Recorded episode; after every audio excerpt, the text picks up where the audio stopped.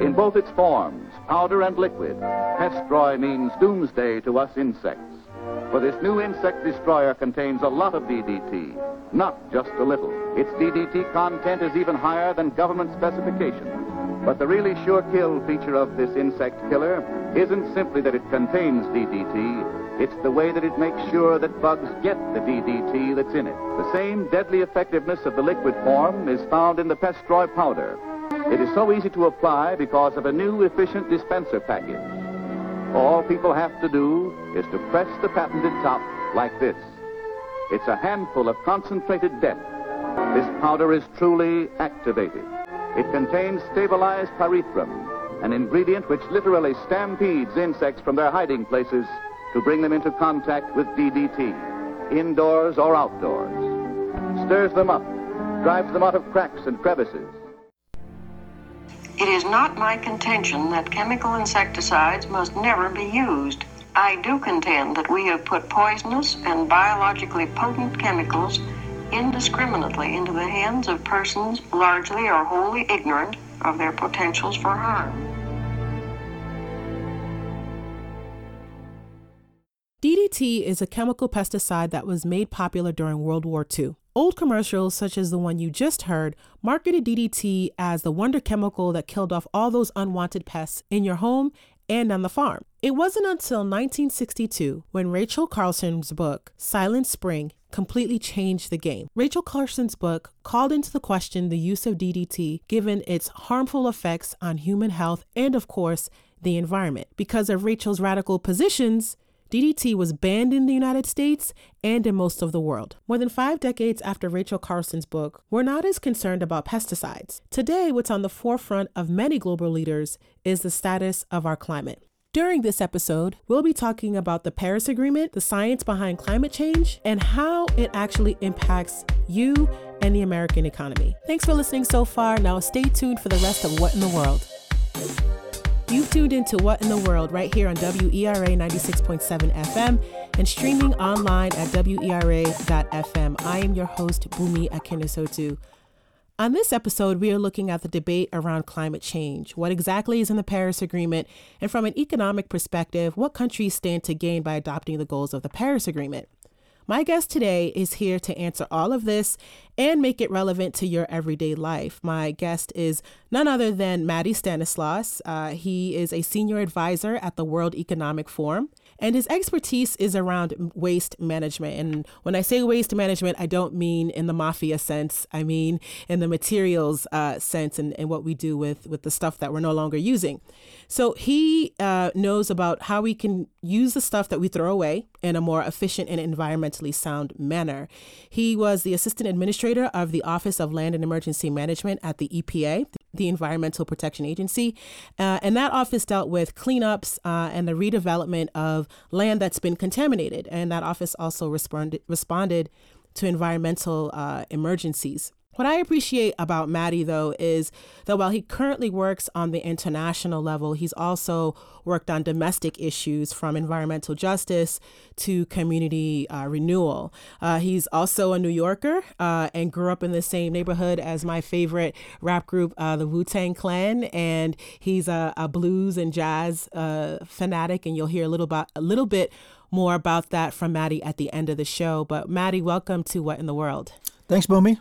Uh, it's great to it's great to have you here. So, Mathy, how did you get to the world of um, environment of the environment, and how did you get to this global world of environmental issues? I would say that it started globally, went locally, and then back globally. okay. You know? um, my first uh, real exposure and real drive to address environmental issues came from an incident known as the Bhopal incident uh, where a company formerly known as Union Carbide uh, basically released a chemical that caused severe death and injury uh, uh, that continues to this day in terms of the consequence to people. A lot of these people were the poorest in India. Um, and, and, really happened because of tremendous mismanagement of that plant. You know, so I, I, you know, coming from a technical field, I'm a chemical engineer first, and then became a lawyer. You know, during my chemical engineering studies, you know, it was. Um, it was clear to me that we need to link the, you know, be it chemical production or economic activity to human rights. Mm-hmm. Um, and I've done, as a Sri Lankan who immigrated from Sri Lanka, I did a lot of work on human rights. Mm-hmm. And so I basically connected the issues of the environment and human rights and working on what not people now call environmental justice, mm-hmm. you know, which is a recognition that the poorest in society are the most at risk and most burdened by pollution, mm-hmm. uh, the most at risk from catastrophes, uh, human or, or, or man made catastrophes. And I'd worked in my career to empower them and build solutions regarding that. Mm-hmm. And and one of the things I really help work with leaders from uh, uh, community sector, leaders from government, uh, leaders from the private sector is uh, trying to bridge the gap between the harm and opportunity because these same communities who are burdened by harm also want jobs. Right. Uh, but they not only want a seat at the table, they want to drive that table. Mm-hmm. You know, so we pulled together uh, a, a, planning program so that the communities uh, can work on planning for their neighborhoods in a way that promotes economic development, but economic development that serves their needs. Right affordable housing that serves their needs, doesn't displace them. Right. You know, so that's my, my framing of environmental issues, be it local issues or global issues. It is very much the human dimension, but also very much recognizing that the most vulnerable are most at risk and needs to be at the forefront of all solutions. Right. Right, and you're not the typical. Um, uh, when I when I first came into this space, my understanding about the environment is like the tree hugger, mm-hmm. right? The image of this person who's like, you know, saying save the animals mm-hmm. and save the trees. And what I like about you is that you bring, like you said, not just the human aspect, but like there's a broader picture that this issue is connected to, which is affordable housing, which is making sure that there are jobs for people who who need the jobs. So, Mathy, um, let's let's jump right into the the local domestic issue um, of of the environment. So, our listeners may remember a time in America where like rivers caught on fire. Um, asthma was at an all-time high in cities like New York and in Chicago and, and LA. I've seen the commercial of the crying Indian, you know, who's walking through the polluted streets and and and it, this was an advertisement from the 70s about, you know, keep America beautiful, right? Um, and then, of course, we have the start of the EPA in the 70s under under a Republican president. What are some of the environmental issues, Mathy, that you've seen here in the United States and in your own work or um, that you've observed that have really shifted the dynamic of or the role of the environment um, in our society and, and has really elevated the conversation? What some what are some experiences that jump out at you or experiences that you've had in your work? Maybe I'll talk about kind of the trajectory of the environment and politics yeah, and people. That'd be great. Um, in the 60s and 70s, uh, or even earlier than that, uh, you know, Rachel Carson, who I view her as the, the mother of the environmental mm-hmm. movement, who recognized that chemicals without verifying safety was a problem. Um, and she was uh, belittled for advoc- advocating that um, for the longest time. You know, for the longest time, the chemical industry then thought that they never had to live within uh, nature's boundaries. Mm-hmm. They actually thought that they could engineer their ways out of the natural boundaries of nature. But then rivers caught on fire. uh, literally, yeah. Uh, the Cuyahoga River mm-hmm. Uh, caught on fire. Uh, you had homes built on basically on top of toxic sites. You have children uh, dying. Um, so those led to uh, the Clean Water Act. It, led to something known as Superfund, which is a recognition that multiple toxic sites uh, around the country. Uh, it, it, led to the air, uh, the Clean Air Act, uh, and it was a bipartisan issue because it was a local issue. Because mm-hmm. people saw uh, water uh, on fire people saw contaminated water resulting in uh, disease to themselves, risk to their children. Mm-hmm. Um, and so it was a bipartisan, it was not even a political issue necessarily. But that, that has shifted dramatically in this country. I, in a sense, I think people have taken the environment for granted. Mm. And it has been taken over by interest groups Um, and I think the public needs to take responsibility of is the environment important to you and what can you do? Mm-hmm. Because in the absence of that, those who have a financial interest mm-hmm. will always skew it towards their exclusive financial interest. Mm-hmm. And that's currently where we have right now. So, but Mathy, you know, to that point, if you're talking about the public being more aware, right? If you're someone who is in a community that's sort of well to do, you don't have to worry about clean water, um, you don't have to worry about contaminated land.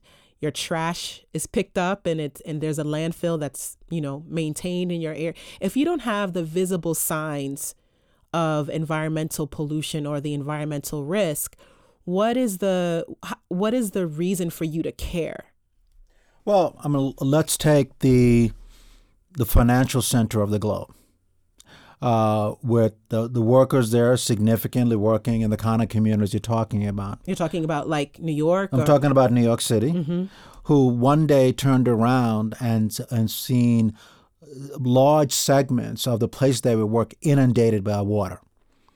And it is clear by all scientific studies that the rising tide that created Superstorm Sandy, or, or result of Superstorm Sandy, is very much related to the climate. You know, so you see the direct consequence of environmental conditions uh, impacting people's lives. A number of people died. Uh, tremendous economic consequence in Lower Manhattan.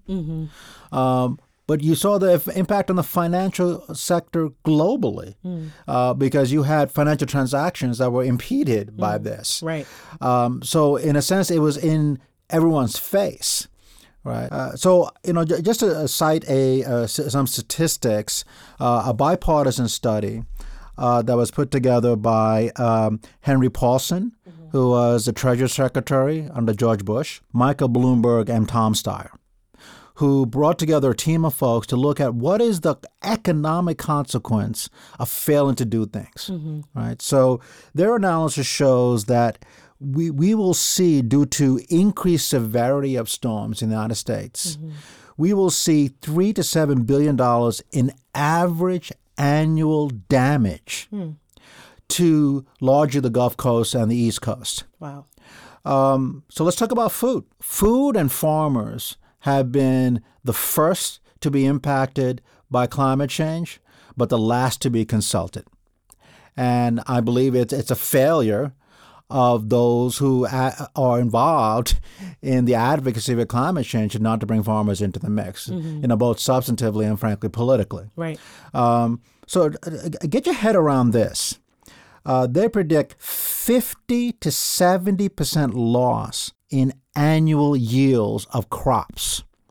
So this is corn, this is soy, this is wheat, this is cotton, right? This is all uh, occurring, and and I know that many agribusinesses have already seen the shifting of their crops going north. They are looking at the risk of what they call stranded assets. All of their infrastructure in places that are no longer productive are at risk, plus the yields are being lowered. So if the yields are lower, I just want to make sure people sort of understand because if you live in a city that and you've never seen a farm, you may not understand how the corn gets from the, the field to you know the tortilla chips at the at the grocery store. So you're saying, for example, corn that's grown in you know uh, Illinois, mid-state, downstate Illinois, used to produce all of the food that we consume, that that we eat, um, the cotton that's in our clothing that we use for vehicles or whatever fabric, that's um, yielding at a lower rate, which means that there's a scarcity right of those items, which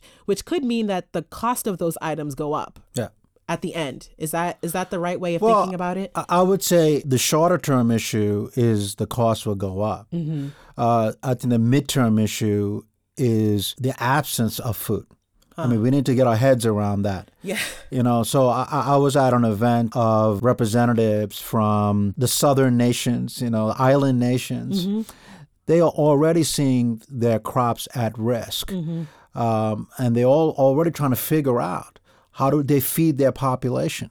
So U.S.'s breadbasket feeds not only America, feeds the world. Right. You know, so the, the, we're looking at a future where we have less food available, and the food that is available is going to be more costly. And we're looking also at a future where the population will obviously increase. Absolutely. So the demand, the supply will decrease, And the demand. but the demand will increase, right. which That is um, something that's not good. That's right. That's, right. That's, That's right. Mm-hmm. good, not good.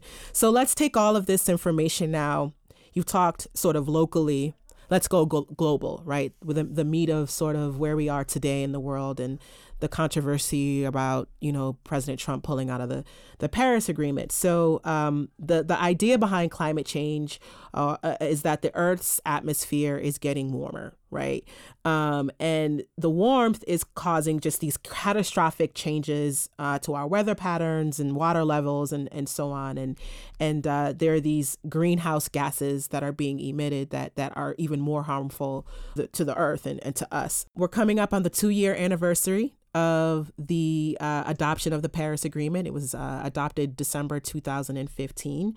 Um, and it's the first legally binding international agreement where countries around the world said, you know what, we're going to finally put some concrete steps to addressing climate change. So, Mathy, give us the 101 about the Paris Agreement. What what exactly are we agreeing to, or what do countries agree to? So just uh, correcting a, a little bit that Yeah. the so U.S. is not technically out of the climate change agreement.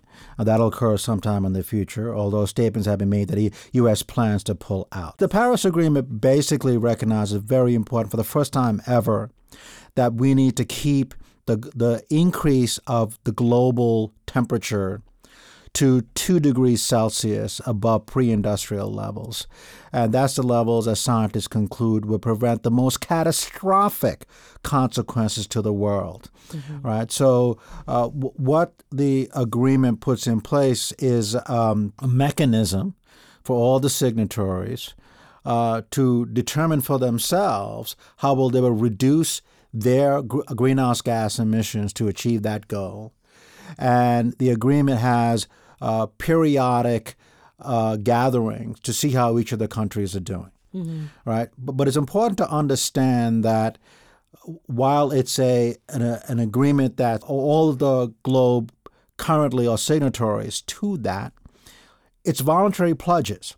All right, so each country uh, basically says, "Well, here's how I'm going to meet it." Right. Uh, they deliver these pledges as a commitment towards achieving that. But a key aspect, one of the most important aspects of it, is transparency. It's the how uh, the countries will say, "Here's how I am achieving my commitment." So that's what's happening uh, in Germany right now, at Bonn right now. The exclusive conversation is outside of side conversation. The exclusive conversation is, uh, how do I demonstrate that my commitments are real, my reductions are real, and how do I make sure it's transparent so people can verify that? So how do we make sure basically that the science is working, that the No, that no, the no. data is or not the science, but if a, if a country says, I'm going to change my fuels, I'm going to invest in this kind of renewables, that I'm going to change the kinds of transportation to result, you know, how do I know your statements are accurate? Got it. You know, and how do I make it uh, sufficient enough so the global community can actually look at that and say, yeah, those are real issues and those are not. I mean, that's a very, so they're working towards something what's called a playbook where eh, all the countries know the rules of the game in terms of what information and how the information is presented so the world can scrutinize uh, their commitment. You mentioned a phrase in there that I just want to unpack a little bit, and you talked about uh, pre industrial levels. And one of the criticisms uh, that I've read from the Cato Institute in particular, uh, which is a more uh, right leaning um, or organization, one of the things that they mentioned, which I hadn't thought about, which is um, there's no like definitive marker of what quote unquote pre-industrial means right? Like there's no date. We're not saying you know anything before 1945 or whatever. So just generally what is what do we mean by the pre-industrial level? Sure. Um, what pre industrial and post industrial really means from a scientific perspective is greenhouse gases associated with industrialization. Largely, uh, greenhouse gases associated with the combustion of coal, combustion of oil. So th- there is no scientific debate that we can distinguish in the atmosphere greenhouse gases that are naturally occurring and greenhouse gases that from industrial activity. Um, so there's no debate there. So I'll just give a historic perspective. The first prediction the planet could warm occurred in 1896. And so, one, we could point specifically, uh, based on uh, kind of radiological studies, mm-hmm. of those gases in the environment that are due to natural occurring conditions and those that are due to industrial conditions. Mm-hmm. We know, and any uh, elementary school child in their science class has studied that the chemistry of combustion results in, in carbon dioxide. Right. So the more you burn, the more you have greenhouse gases. Right. right? And carbon dioxide being one of those greenhouse One of those gases. greenhouse. Yeah. And if you have more than the natural level in the atmosphere, what does that do? Mm. It, it creates more heat being contained in the earth. Again, a child in her uh, in her laboratory have done studies that show that if you do an aquarium, you know, if you create in, enough gas, the heat it becomes trapped. Mm-hmm. You know, so th- these are not any debate. You know, and I, what I would say that those who want to uh, not do anything will will point at is well, there's a natural variability of the earth, absolutely, but we know that these the, the levels of greenhouse gases are far beyond that natural variability and all the the data kind of shows that. And maybe i'll just go a little political here. Go for it. Right? The, when did the shift from a bipartisan approach most recently to a partisan approach to climate change happen? A supreme court decision called Citizens United, allow basically unfettered uh, uh, money to go into political campaigns. So coal and oil uh, sector put a lot of money, uh, both in terms of lobbying and campaign funding, but also a lot of money into developing alternative theories, right? Uh, what they might view as another way of looking at the science. Yeah, yeah. So so they made a lot. They, they've made a lot of presentations about natural variability. You know, they've taken an essential natural variability uh, and science out of context. What they fail to consistently do is talk about the data. You know, what does the data show about industrial greenhouse gases in the environment? There's no debate there. Mm-hmm. What is the science about combustion? No debate there. You know, and if you continue to burn, in a, in a contained environment called the earth. Mm-hmm. It's going to increase. These are basic science, and mm-hmm. this is an elementary school science. Um, let's jump to the role of cities and local government in Paris. Well, on the with the Paris Agreement and and in Bonn, um, city mayors, uh, county officials, and sort of the who's who of the environmental space um, were in Bonn and talking about what they're doing at the local level to address the issue of climate change. So, Mathy, talk to us a little bit about what's happening around the country, even though we've got some distance from the federal level, right? The federal government and the current administration, um, you know, is pulling away from this. What are local leaders and yeah. communities doing to address this issue? Well, I think the great thing is that local government leaders, both local and multinational business leaders, and environmental uh, leaders, have come together and said, "Well, we still want to lead." And in a sense, it's all uh, doing things locally has always been my view of how do you build a sustained strategy. Um, so, one, uh, e- even though the U.S.'s official position continues to be as you articulated, uh, we have a lot of these local leaders who are, are leading a delegation in uh, the climate discussions uh, currently. Mm-hmm. You know, but but I think more importantly, uh, what these local leaders are doing at the local level is pushing renewable energy, uh, pushing uh, critical importance of adaptation. For example, you know, making sure that uh, we're not at harm from from storms. Mm-hmm. Um, so I, I, think that for the foreseeable future, there's a tremendous opportunity, and where I think your listeners should engage locally.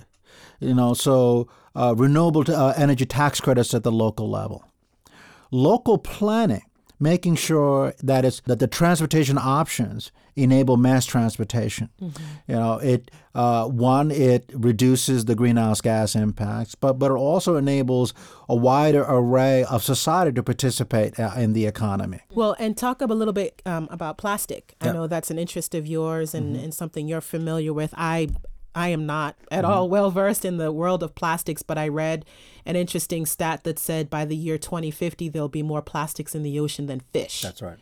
That's right. which is ridiculous and mm-hmm. scary to me. And I don't. I, I mean, I.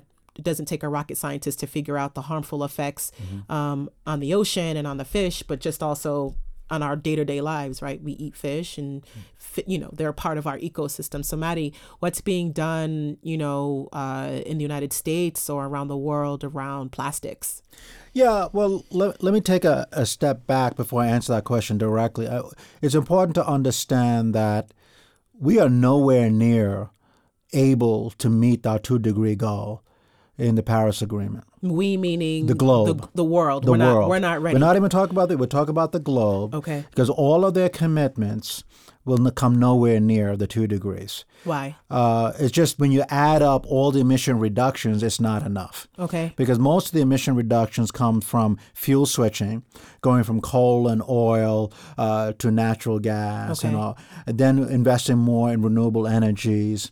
Um, some changes in the transportation mix. You know, you're gonna have potentially more electrical vehicles, more transport. Those are all good stuff, but that's not enough.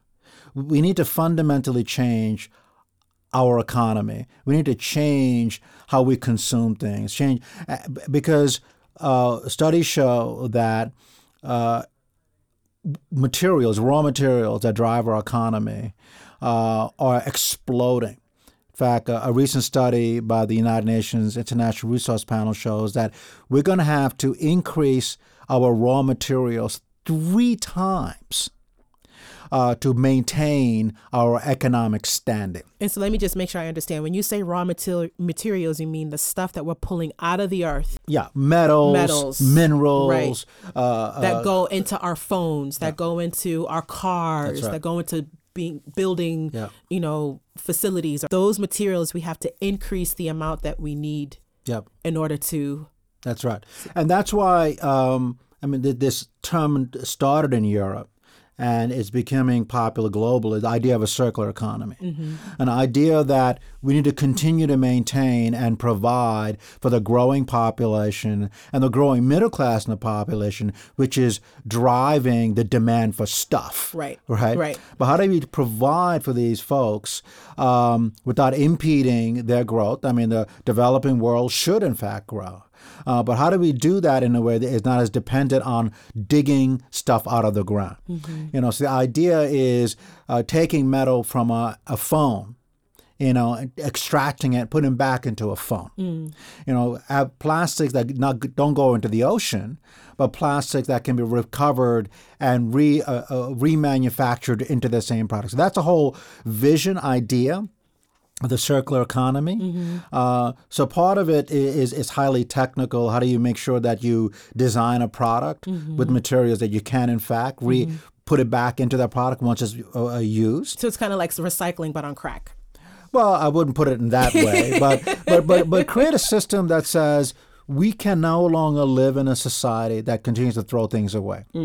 You know, because we, the collective we, at every income strata, will, be, will is at the consequence of that, right? So we need to figure this out. Right, right. Yeah, and if we keep throwing stuff away like our plastics, we'll have more plastics in the ocean. Well, just to underscore the plastics in the ocean. Um, uh, again, by 2050, there'll be more plastics in the ocean uh, by weight than fish. You know, so various studies show that 60% or so of marine species already exhibit uh, plastics uh, contamination.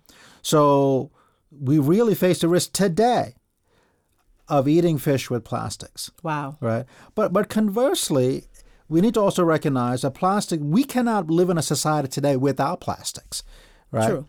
It's how do we redesign meeting our needs, but do it in a way that recognizes the downside of, of mismanagement.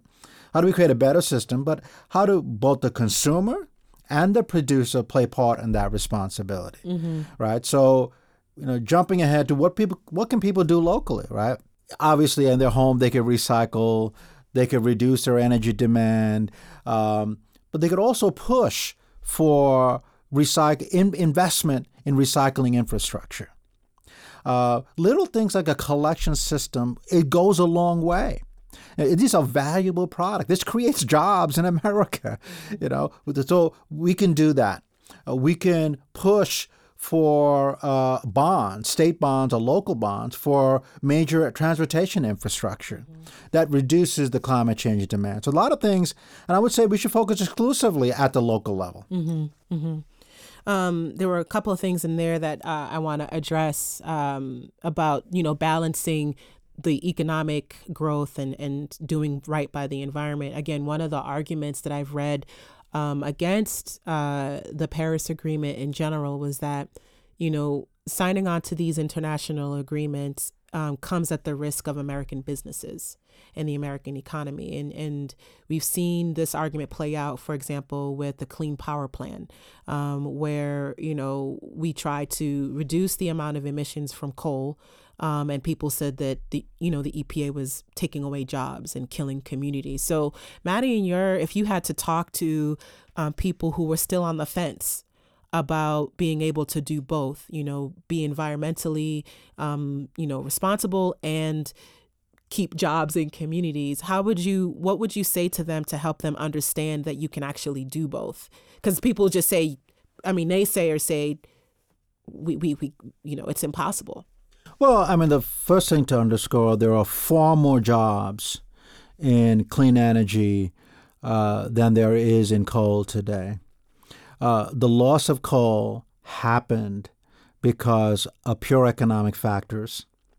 Uh, it was, it was the price differential between coal uh, and uh, natural gas, uh, coupled with automation in the coal industry. When we look into the future from a, from a purely technological economic perspective, technologies will always become more efficient. It's the very nature of technology and innovation. So uh, take uh, photovoltaic cells, you know, so what we rely on to get uh, renewable uh, uh, renewable energy, you know, from the sun, you know, energy from the sun. Um, its efficiency has gone up so much that we're very close to being, in some places, competitive with oil, right? It happened because of innovation right? That innovation creates jobs. It puts us uh, at an equal standing globally. So, but so there is just kind of the jobs dimension. Lots of jobs from clean energy, lots of jobs in the recycling industry. But there's a there's a, there's a, a economic consequence of failing to act. So uh, let me just underscore this, right? Three to seven billion dollars in annual damage a year if we don't do anything to the East Coast and to the Gulf Coast. Um, 50 to 7% loss in, in production. So we are at the risk of severe economic consequence um, to us if we fail to do something. But let's talk about the global dimension. China is investing heavily in renewable energy. Uh, in research and development and electric vehicles. They are nurturing their small businesses. 10,000 small business startups a month in China. Wow. Uh, so we, we, we have to make a choice here. Do we continue to compete globally, or do we particularly put our small businesses at a disadvantage? You know, if we send them the signals of don't invest in these technologies, and if we don't provide the resources of uh, research and development, small business loans, Education. we are on a trajectory where we're going to be outflanked by the investment in technology, the investment in small businesses, and investment people that's happening globally. I hope our listeners really take to heart what Mathy is saying. Um, it's not like uh, you know we ourselves can fix like all the plastic issue- issues like as an individual, but we can all do our little part to make sure that um, you know in our homes and in our communities we have the infrastructure, as you mentioned, Mathy, to to address this. Um, and and before we end, you know, one of the questions from our listeners um, was around science. And uh, Mathy, you're an engineer, um, slightly different field, but still, you know, they're, they're husband and wife, science and, and engineering. And uh, uh, Evelyn from Bridgeport, Connecticut. She wanted to know essentially is is there a middle ground that we can come to, um, you know, on the spectrum of climate change is happening and climate change isn't happening? Like, could it be that we're somewhere in the middle um, on this on this issue? Well, I actually don't think that there is, even among the most extreme perspectives, uh, much that defend that I'll take that argue that climate change is not happening. I think where some argue is that climate change is happening not because of human reasons, right? Uh, they then they argue that if it's not happened to humans, we should not impose cost on humans, right? Uh, and so they argue a purely economic argument, again overlaid by this uh, uh articulation of Earth's natural cycle, Earth's natural variability. And we could all get caught up into these various narratives and various arguments. All I say is ask a farmer. Like ask the agricultural industry, see what's happening on the ground. Here are the things that are happening on the ground. We know what's happening. Houston had a flood. Mm. You know, that happened. Uh, the production yields in the Midwest are going down. Maple syrup, you cannot really get maple syrup. Maple syrup has shifted to Canada now. So the Vermont maple, maple syrup production has gone down tremendously because of climate change. Because of climate change, mm. right? So, so there's already the agricultural consequence of happening. Uh, we see more severe uh, events happening. Mm-hmm. You know, so we do know that um, the consequence of climate change are happening, um, and will continue to happen. Uh, we do know again. Uh, a child in a, an elementary school laboratory or science class will know the very simple formula if you burn stuff, you produce a, a greenhouse gas. If you contain a greenhouse gas in any environment or any gas, frankly, it reaches a point of having some consequence. Mm-hmm. That consequence to the globe is climate change, mm-hmm. right? L- let's even assume that there's some debate. What's the cost of inaction, right? The cost of inaction is we put us at risk, right? Human health risk, uh, economic risk, and looking purely as a quote unquote America First perspective, we are putting America at risk of being left behind. Mm. Right, we're gonna we have potential tremendous additional costs of not investing in adaptation, uh, tremendous additional loss of economic productivity, but failing to invest in innovation, in technology, in our small businesses. Um, but this is happening around the globe, you know. So we could say that we can believe what we believe. The rest of the world is moving forward.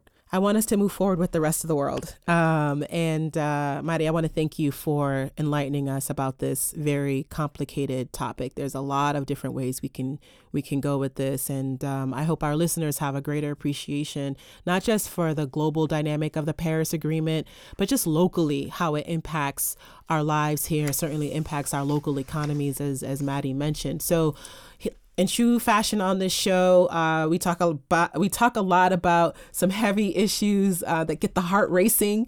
Uh, but every now and again, I believe we should listen to some music uh, to keep us in a good mood.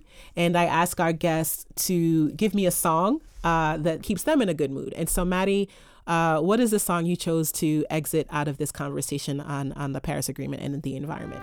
Well, I mean, I, I, chose um, Miles Davis, you know, who you know, one of the most brilliant musicians, you know, uh, albeit a, a flawed uh, personal background, but a brilliant musician, you know, uh, and uh, I love his music. And um, Freddie the Freeloader is uh, a tune that always gets me going, mm-hmm. you know, so. Awesome. Thank you. Uh, great taste in music. Mathy, again, thank you for joining us um, for our, what is hopefully the beginning of more conversations around the environment and how it impacts our daily lives. Thank you all for tuning in to What in the World. You can find us on Mixcloud at What in the World Podcast. You can find us on Facebook at facebook.com slash What in the World Podcast. We are also on Twitter at WITW Pod. And so, again, thank you all for listening and take care. In case you want more information on what you can do to prevent climate change and do right by the earth, I encourage you to have a listen to the Green and Sexy radio show right here on WERA 96.7 FM. This show is hosted by Leonardo and Vira Bro Robinson and co hosted by Miriam the Styrofoam Mom. The show broadcasts live every Wednesday at 7 p.m. Eastern Time, again on 96.7 FM, and streams online on WERA FM. You can find them on Facebook as well under the Green and Sexy Radio Show. What I like is that it blends recycled hits from the 60s, 70s, and 80s, and you get to learn locally and globally um, about environmental issues. So tune in again to the Green and Sexy Radio Show to stay green.